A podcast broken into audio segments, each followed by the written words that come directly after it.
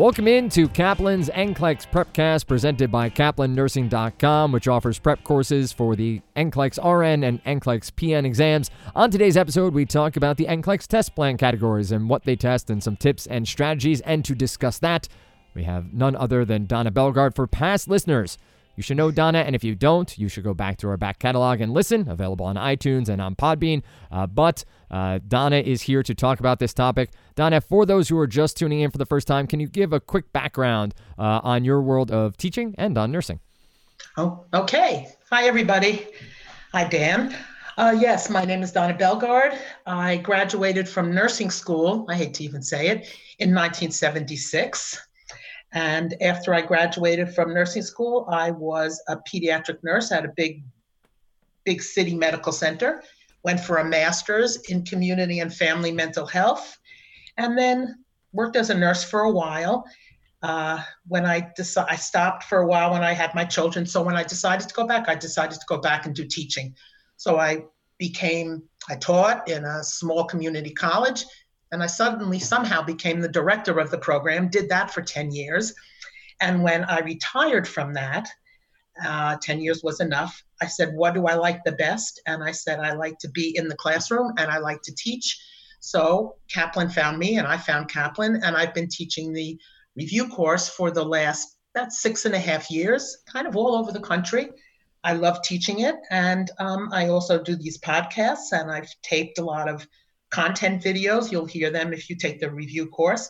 And Kaplan is probably the best, least stressful job I've had. So it's what I love doing. There, there you go. I uh, stress out the door is always a good thing. And I should probably introduce myself, Matt Krull, on jury duty. Dan Strafford here. I am a co-host of uh, Kaplan's uh, Training and Education podcast. So I'm stepping in for Matt here on this episode, uh, wishing Matt well on his civic duty there. I'm sure for a nursing student and uh, uh, someone seeking to be a nursing professional uh, the NCLEX at large and uh, what the topic we have on tap here today can be a bit stressful. So we're here to sort of give a, a breakdown and use your expertise to allow people a view into uh, the NCLEX test plan. Um, can you explain what it is? Can you explain how it works and, and how it breaks down for those listening to the Prepcast?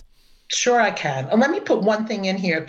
Also, when I teach the Kaplan review course, that's also one of the main uh, purposes is to bring that anxiety down and to bring the stress down so that you can prep and learn and go and, and pass the boards, hopefully the first time. So I'll explain the test plan. It's like a pie with eight slices. And the pie, all those slices are different sizes. It's like when you go to the pie and you say, Oh, I want that big slice. They're all different sizes. Each slice is a category that covers different topics on the exam. I'm going to go over all those categories and the topics in a, in, in a short time. But there, each slice is a specific category. There is a detailed candidate bulletin. It's an explanation of the NCLEX test plan with real specifics.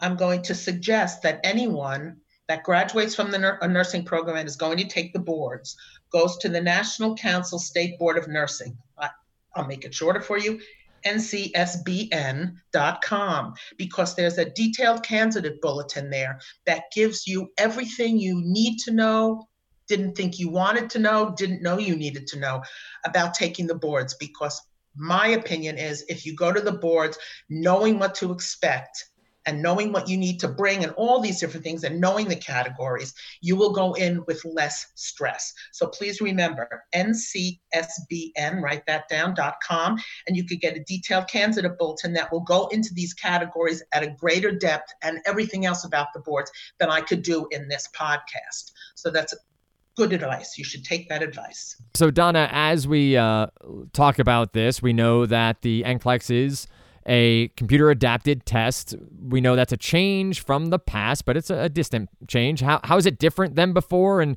uh, did the pieces of the pie you just described, now I'm hungry, but did the pieces of the pie you just described uh, change at all with the, the change to a, a CAT test?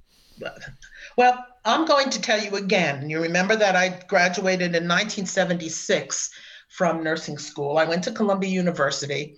And when I took the boards, I'll make this short, but when I took the boards, you went to an armory, which was across the street from the nursing school. You walked in with eight sharpened pencils and erasers on the back. It was a two day test, two eight hour days, and the categories were very specific, and you had to pass each category. In other words, there was an OB category, there was a med surg, there was a I can't even remember. I probably blanked it all out. There was an ortho category. There was a psych category, mental health. You had to pass each of those in order to get your license. So it was a two day, eight hour each day, fill in those bubbles for eight hours. Um, and then you had to wait four to six weeks to get to get your results and know if you passed. And you had to go to the mail, you know, to your right. mailbox and get it and open an envelope. Okay. So that was what we did for all that time. And it was it was very, very difficult and stressful. Okay.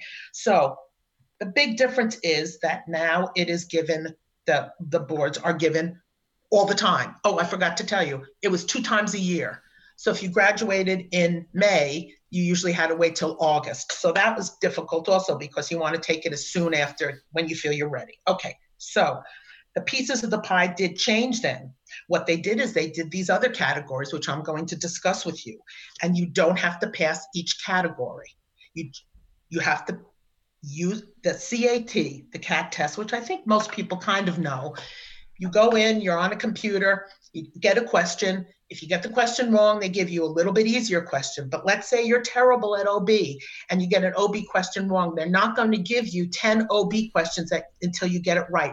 They're just going to give you another random question that is a little bit lower on the easier to more difficult. The more difficult being those analysis application questions, and the easier ones are a little bit more content based.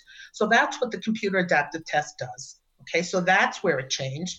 And also, you will get your result in two business days.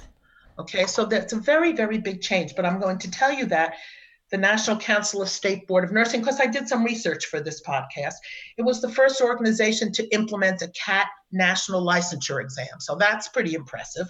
And between 1986 and 1994, they did pilot studies, field tests, legal analysis, and the first CAT test was um, April 1st, 1994. So it's not so much in the distant past. It's, you know, but it's it's been it's tried and true though. Okay, so. which is big for somebody taking a test. You want to make sure you can you, you can trust it. And the computer, right. you, it's it's you like to see that there's history here, and uh, being the pioneer in the field uh, also doesn't hurt. Uh, as technology continues to improve, you may get it back in a day or in two hours or that that seems to be more and more the, the pace of play uh, when it comes to testing uh, right. across uh, this digital field we work in. Uh, now we've talked about how it how we've gotten here what are the different categories of uh, the NCLEX test plan? And can you dive into a little bit, maybe category by category, what each topic includes? Sure. Okay, so the first one is management of care.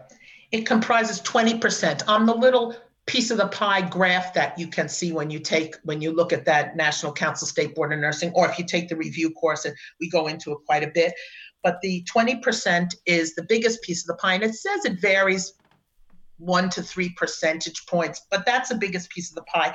And for me, having taught the review class for quite some time, it's my favorite piece of the pie. Not because it's the biggest, but because I find that the topics there, I can use tips and strategies with you can use tips and strategies that I you would be getting to know how to answer those questions, and I think it really helps. So, management of care, these are the topics. I'll, tr- I'll tell them to you slowly, but you can also get them from a book, and you could also get them from listening to this again or whatever.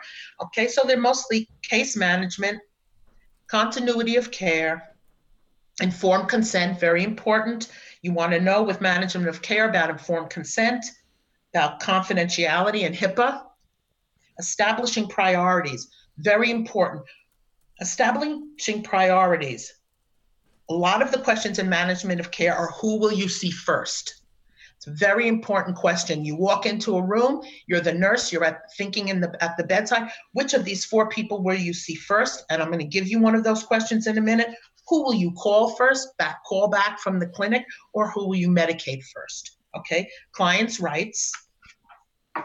Delegation, very important legal rights and responsibilities, supervision. So there are a lot of topics there, but you could see what it encompasses management of care.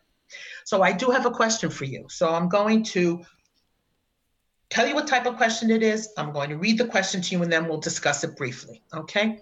So question one is a who do you see first? I think it's a who do you yeah, it's a who do you call first? Four people have called, you get back to the desk, who are you going to call first? What you have to think about with who are you going to see first or call first is who's the most unstable. Who is the most ex- unexpected? What's happening that you say, oh, I didn't expect that to happen? Or using your ABCs, which I know you learned in school airway, breathing, circulation. Okay, so as soon as you see a question, this is who you're going to see first, which will mostly be in the management of care piece of the pie. Okay, so here's a question. I'll try and read it nice and slowly so you could get it.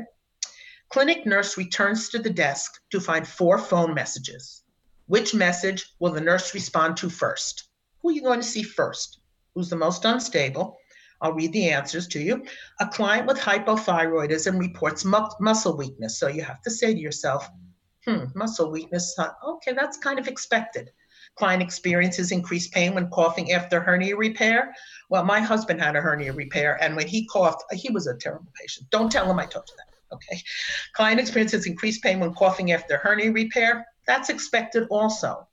What about a client with myasthenia gravis has sudden difficulty swallowing? That should make you say, uh oh. Okay. And number four, a client with casted fracture of the right femur reports mild tingling in the right toes. That's a little bit of a smaller uh oh. Okay. So I'm going to eliminate the ones that are stable. One, two, four could be a little unstable, and three is definitely unstable. So I'll look at four again and I'll say, okay, tingling might be too tight it's a circulation problem. But what do we know about a myasthenic? Uh, a person with myasthenia gravis has sudden difficulty swallowing. They might have difficulty with their airway. That's the most unstable person. So those are the tips and the strategies you use to get to the right answer for who you're going to see first. Now, I forgot to tell you something I want to tell you right now one of the most important things is to eliminate answers that are not correct and be left with the one that is correct. Okay, very important. There will be times when you're taking the boards where you choose an answer just by jumping on something that jumps out on you at you. You know, you say, oh, chest pain, chest pain's bad. And you choose it because it's something that you know. If you do that, you're going to get more questions wrong than, than right. So again, eliminate the ones that you don't want. You could be left with the one you do want. And even if you're not sure why it's right, choose it and go on because you knew the other three were wrong. Okay, so it's a very important point that I think you have to say to yourself a lot of times before you really trust it. Okay. And here's the second question. I wanted to give you two for management of care. And this has to do with delegation. So you know about scope of practice. Know you know about scope of practice, what the RNs can do, what the LPNs can do, and what the um, nurses' aides can do. So anything that involves evaluation, anyone that anything that involves education, assessment, nursing judgment, the RN has to do it, especially in NCLEX land anyone that has a stable patient with expected outcomes, the LPNs can do that. They can do all the skills that they learn, but they can't do assessments and nursing judgments. And the NAP, the, or the nurse's aide, can do standard unchanging procedures. Okay, you will find this anywhere. You will find it in your books about scope of practice. So when you see a delegation question, you have to think about your tips and your strategies about scope of practice. So the RN evaluates the assignments on a med surg unit. The RN determines that the assignments are appropriate if the LPN performs which task. So now we're going to look at the task and we're going to eliminate the ones that are not good for the LPN instead of jumping on something. Determines the effectiveness of restraints for a client who has been pulling on the Foley. Well, determining effectiveness is assessing and using nursing judgment. I'm going to eliminate that performs a sterile dressing change for an infected venous stasis ulcer. I'm going to leave that one there. Obtains vital signs from the client just returned to the floor immediately after a cardiac cath. Can they get, can the LPNs get vital signs? Can a nurse's aide get vital signs? Yes, but not when they just returned from surgery or from a cath. So I'm going to eliminate that one. Teach a newly diagnosed diabetic to administer insulin. That's education and teaching. I'm eliminating that. I go back to number two, which I thought might be right, and that's the one I'm left with, and that's the one I choose. Okay, well, so that's what you need to do. We're through the uh, first 20%. Is there more here, Donna? Are we ready to move on to our 15%? Are we apple pie here? Are we pumpkin pie? What kind of pie are we? We're not, we're not doing pie anymore. We're doing drugs now. Ah, all right. There you go. we're moving on to the next category. Good, good. 15% is pharmacological and parenteral therapies. I want you to know that on the boards, there are no brand names now, just generic names. But I will also tell you that I have not received any information from anyone that took the boards that get back to me when they pass or when you know when they don't because I teach the class I give them my email address. I have not had anyone say pharmacology was horrible because I didn't get the brand names. So you have to trust that. Pharma- pharmacology you'll study a certain way. You'll study the meds. You'll you'll be fine. The brand names are not necessary Okay, just wanted to give you that little thing. So when you hear pharmacology, you're not rolling your eyes and wanting to run from the room. Okay, so pharmacology and parenteral therapies. These are the topics. Second piece of the pie, second biggest one. Administration of blood and blood products, adverse effects, contraindications when you shouldn't give the med, side effects, interactions. Remember, please, adverse effects are worse than the side effects. Side effects are usually expected. Okay. IV therapy. And also, IV therapy, because the IV fluids are considered medications, you want to be sure, there's another tip, you want to be sure that you know which IV fluid you give for what symptom or for what problem. You can't just know the different IV therapies you want to find out that you give normal saline to get the fluid to remain in the intravascular system. That's a good example there. Medication administration, excuse me, parenteral IV therapies, dosage calculations. Dosage calculations will be really the only fill in the blank questions that will be on the boards. They will not ask you some crazy question where you have to figure out what the diagnosis is. But dosage calculations will be the math. You will get a drop down calculator. You will have a whiteboard to write on to figure out the math. And you will also be told whether you should round the answer. Usually it will say do not round. So that's what you need to know about dosage calculations. Okay. So again, um, I have the question for you now. Okay.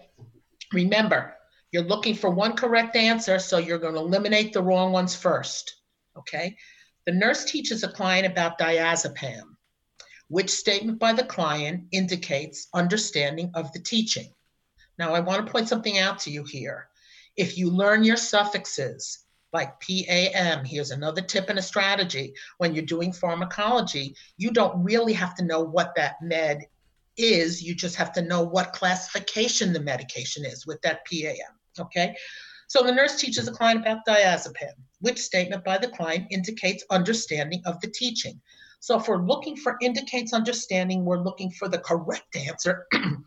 Excuse me. And the other three are going to be wrong about diazepam. Okay. So I like to say this.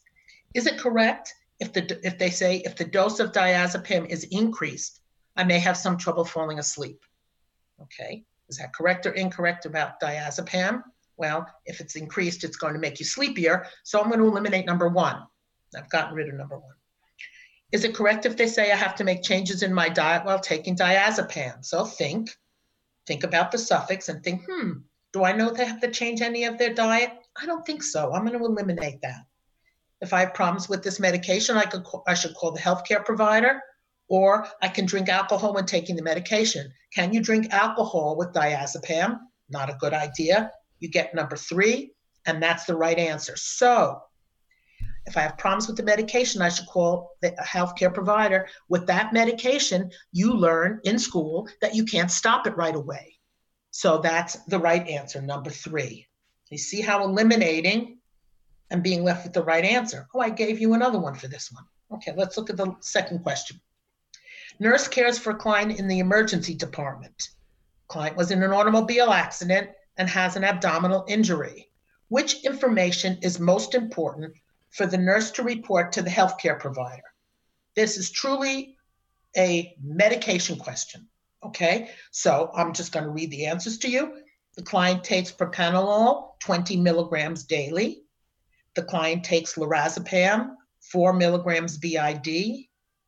The client takes clopidogrel 75 milligrams daily. And the client takes metformin hydrochloride 500 milligrams BID. Abdominal injury, automobile accident, what are you going to be worried about? And the right answer would be number three, because you worry about bleeding. Okay, so that's the right, that happens to be Plavix.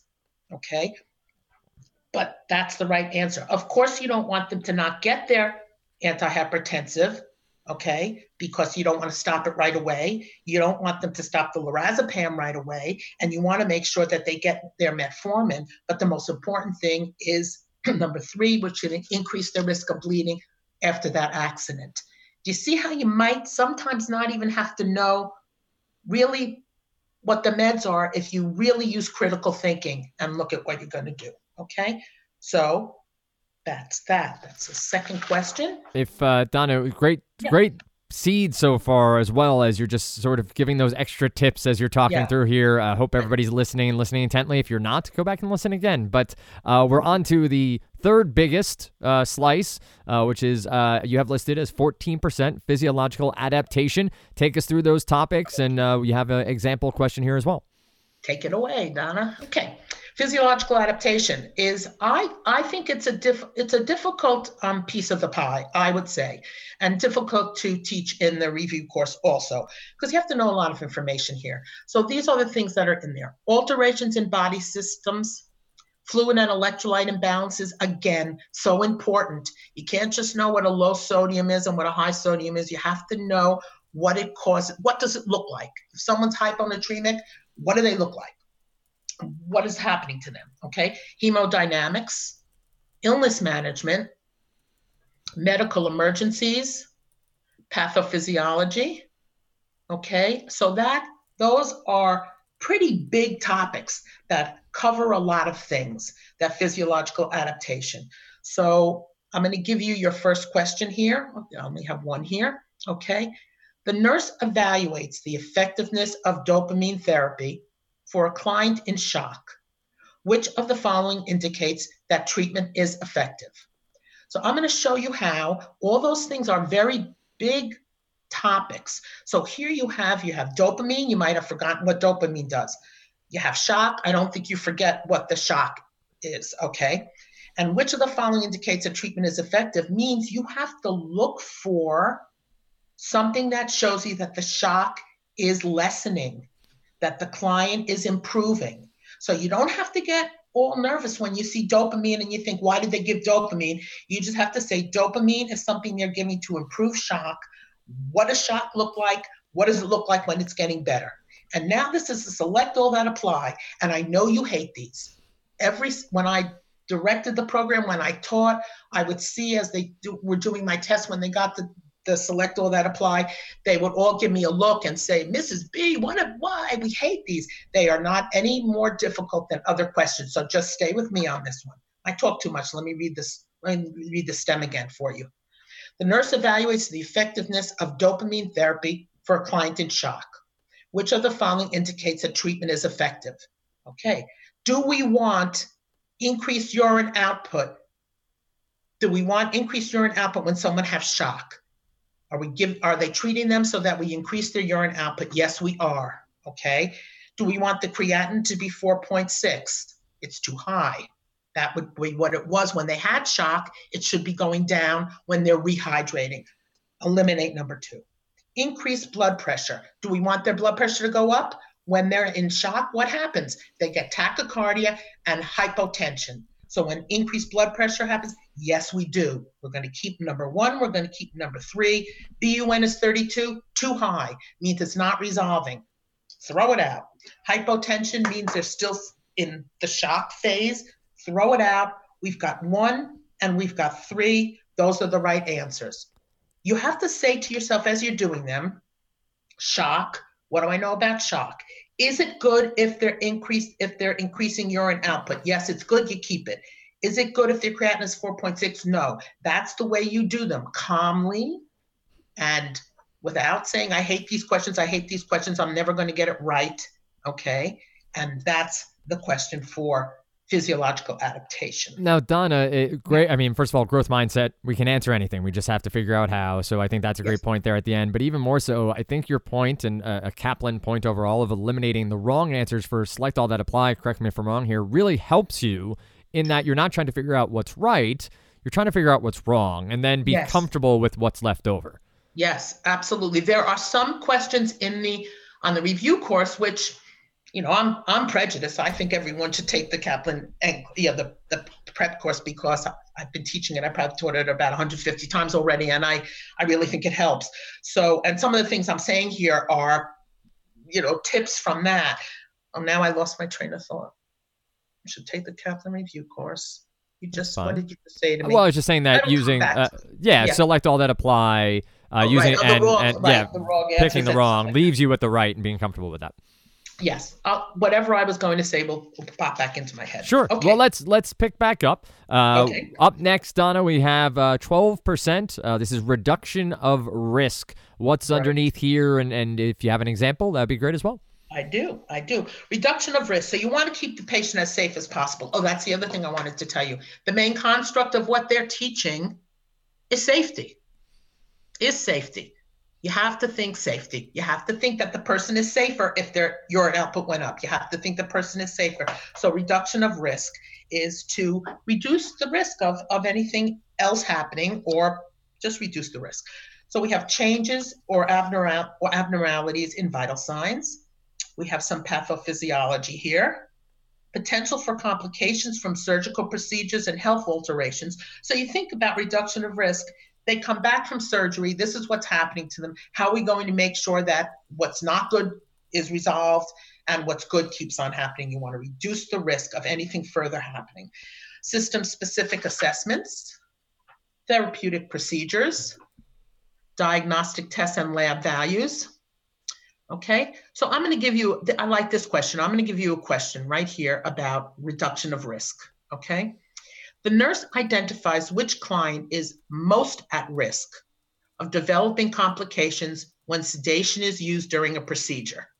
So, a lot of the time, the questions that are the hardest are the ones that say most at risk because all four of these people I'm going to tell you about could be at risk. But NCLEX wants you to know your priority who's most at risk, which makes the question a higher level question. You have to anal- analyze a lot of things rather than a content question. Okay, so who's most at risk before they when they get sedation? A 72 year old client taking clopidogrel 75 milligrams a day. A 48 year old client taking an anti-hyper medication daily, antihypertensive medication daily. A 55 year old client with a 15 year history of smoking one pack of cigarettes a day or a 50 year old client with a five year history of sleep apnea using a CPAP machine. So I'm going to go back. I'm going to say, okay, clopidogrel, little risk of bleeding. They're at risk, not so much. Okay. 48 year old antihypertensive medication daily could put them at a little bit of a risk, but really not so much. So now I'm left with three and four. I'm going to say, hmm, well, three is kind of like a breathing thing. And I'm going to look at number four. I'm going to say, ooh, sleep apnea using CPAP means airway is closing up. Okay, I'm going to take that airway person above the number three person, and I'm going to choose number four. Okay, if number four wasn't there, number three would be the answer. You see? So you have to really, a lot of people would jump on three and say smoking, bad, sedation. And if you don't go to number four, you're going to get it wrong. Okay, so that's that's our reduction of risk. Reduction of risk questions can also be there will be some ones that you have to um, put them in, put the the patient, the clients, I say patients all the time. I don't say clients, but I'm trying very hard to say clients. You put these, they'll give you five clients, they'll give you what they have, their age, their this, their that, and they'll say put them in the proper order with the person with the most risk first. So you'll drag and drop them over. Okay. Remember when you're doing those, you have to say, okay, if they're asking you about these people who are most at risk of getting diabetes, you have to think in your head when you're taking the boards, what are the risk factors for diabetes, find what they are in those people, give them a number value of how many risks they have, put the one that's most at risk at the top, and put the other ones following. Okay, so that's that you'll see a bunch of those in the risk factor ones. Okay. So uh, a, a, great yep. summary, uh, summation, a great summary there, Donna, uh, of uh, that topic. We're about halfway through. We're coming up on uh, safety and infection control. This uh, takes up 12% of right. the, the pie we were discussing before. What topics do we have here? Okay, we have any kind of accidents or injury protection, error prevention.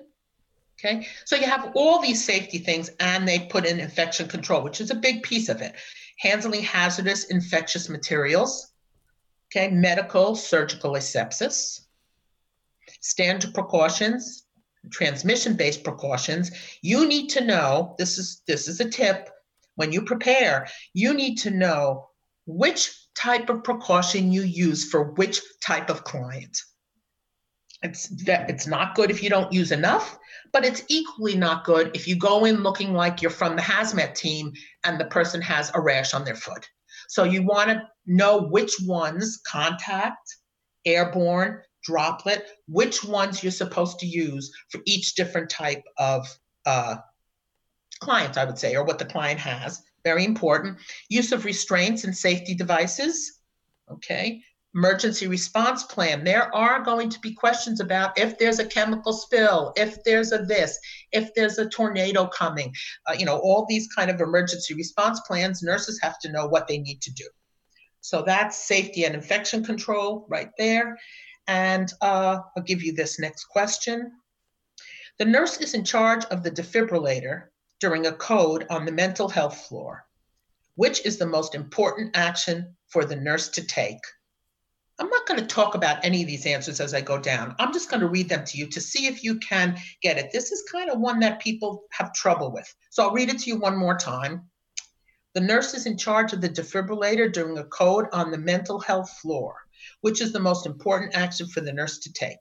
One, assess the client's respirations before defibrillation. Two, announce the all clear. Three, apply the conduction gel only on the paddles. Or four, quickly visually assess if everyone is clear and not touching the bed and or client. Take a second to think about it because we have time. And the right answer is number four. Um, people jump on, this is a very good example of if you don't really do the whole question and eliminate things, you're not going to check the respiration before defibrillation. You're not going to stop and do that. You have to defibrillate, okay? You're applying the conduction gel only to the paddles is just, you could do it to the paddles, you could do it to the skin. It's just not the most important thing by a long shot. Now we have announced the all clear and quickly visually assess if everyone is clear and not touching the bed. So if you choose two and you say announce the all clear and you don't check that they're all clear, you haven't done your job.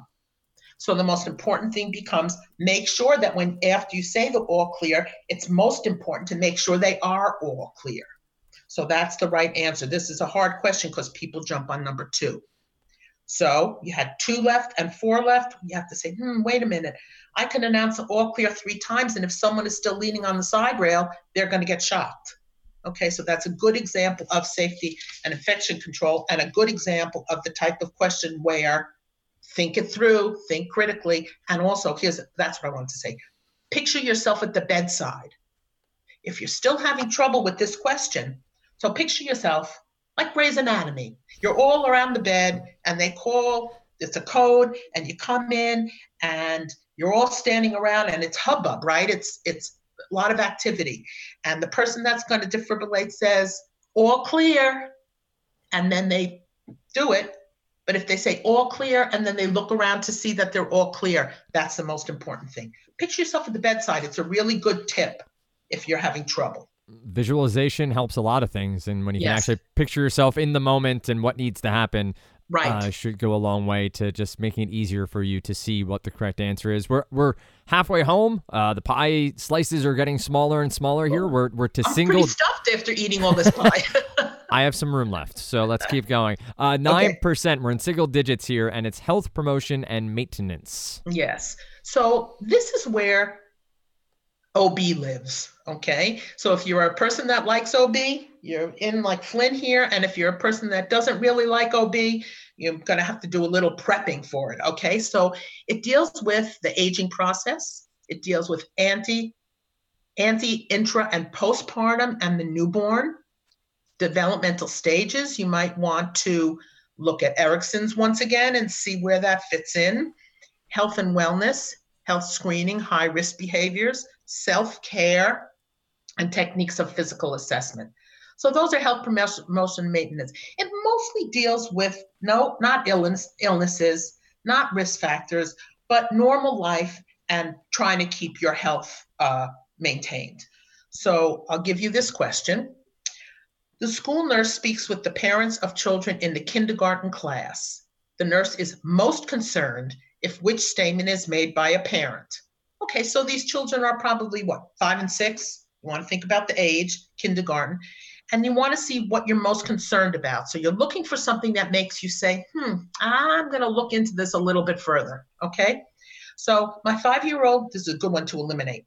I mean, the ant is a good one to use the elimination thing, which they all are. Number one, my five year old fights with his eight year old brother. Do we care? We're going to eliminate that. Kids fight, right? Sometimes when my daughter is excited, she can't pronounce some words. Now, if the child could not pronounce anything and was stuttering all the time, we would worry. But when they're excited, can't pronounce, I mean, kindergarten children can't pronounce kindergarten. You know, they say kitty garden or whatever, or spaghetti. So I'm going to eliminate that one. My child refuses to sleep alone. I'm say, hmm, let me look at four. My child occasionally cries when he does not get what he wants. No problem there. So go back to three and say, the only one that I'm concerned about is my child refuses to sleep alone. I don't know why, okay, but it's the one that makes me say, I wonder what's going on. And then you have to think like a nurse and you have to say, well, maybe someone's coming into the room and doing something. Maybe he's having night terrors. Whatever it is, the root, the word refuses to sleep alone means that that is the answer that you're concerned about. Okay. If they said my child comes to sleep with me when there's a thunderstorm, we wouldn't care about that. So use your critical thinking and eliminating ones that you don't think are right. Okay. And one more question for this one. I wanted to put a postpartum question in. So the nurse is caring for clients on the postpartum unit. Which mother will the nurse see first? So this is like a management of care with OB. Okay, so we're going to say who are we going to see first on the postpartum unit? You remember unstable, unexpected. Okay, a mother three hours after delivery has saturated two peripads. A mother four hours postpartum reporting having difficulty with newborn latching on.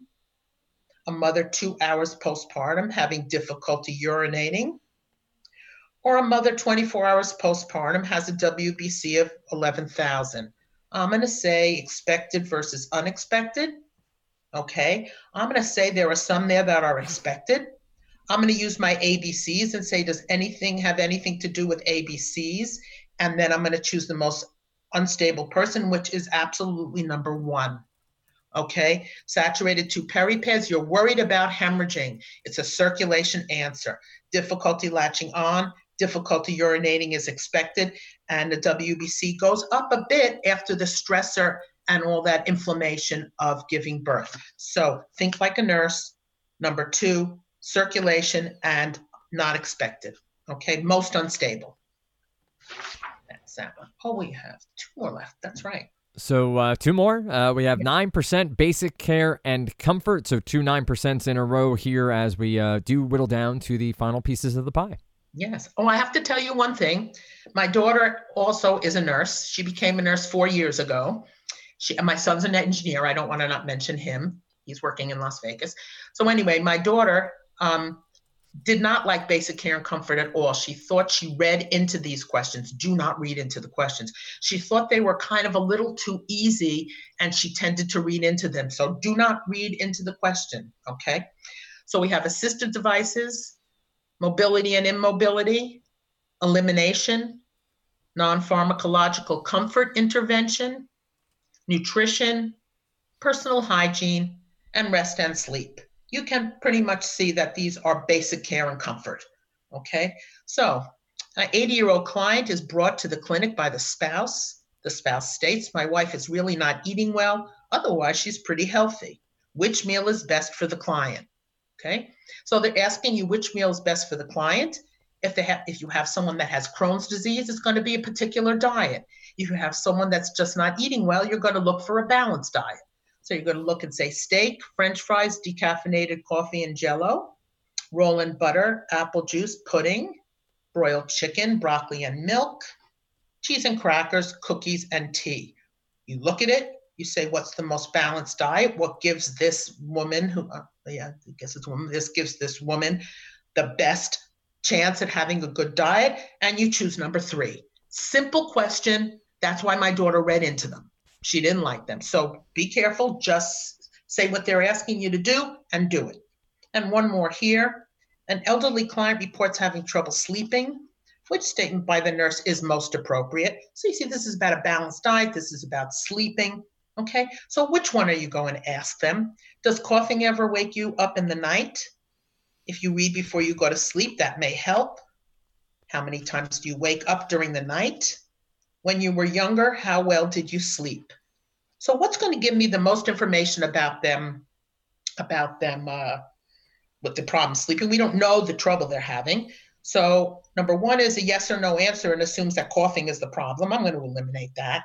And now we're giving advice. If you read before you go to sleep, we don't know if that will help. We don't even know what's going on. I'm going to eliminate that.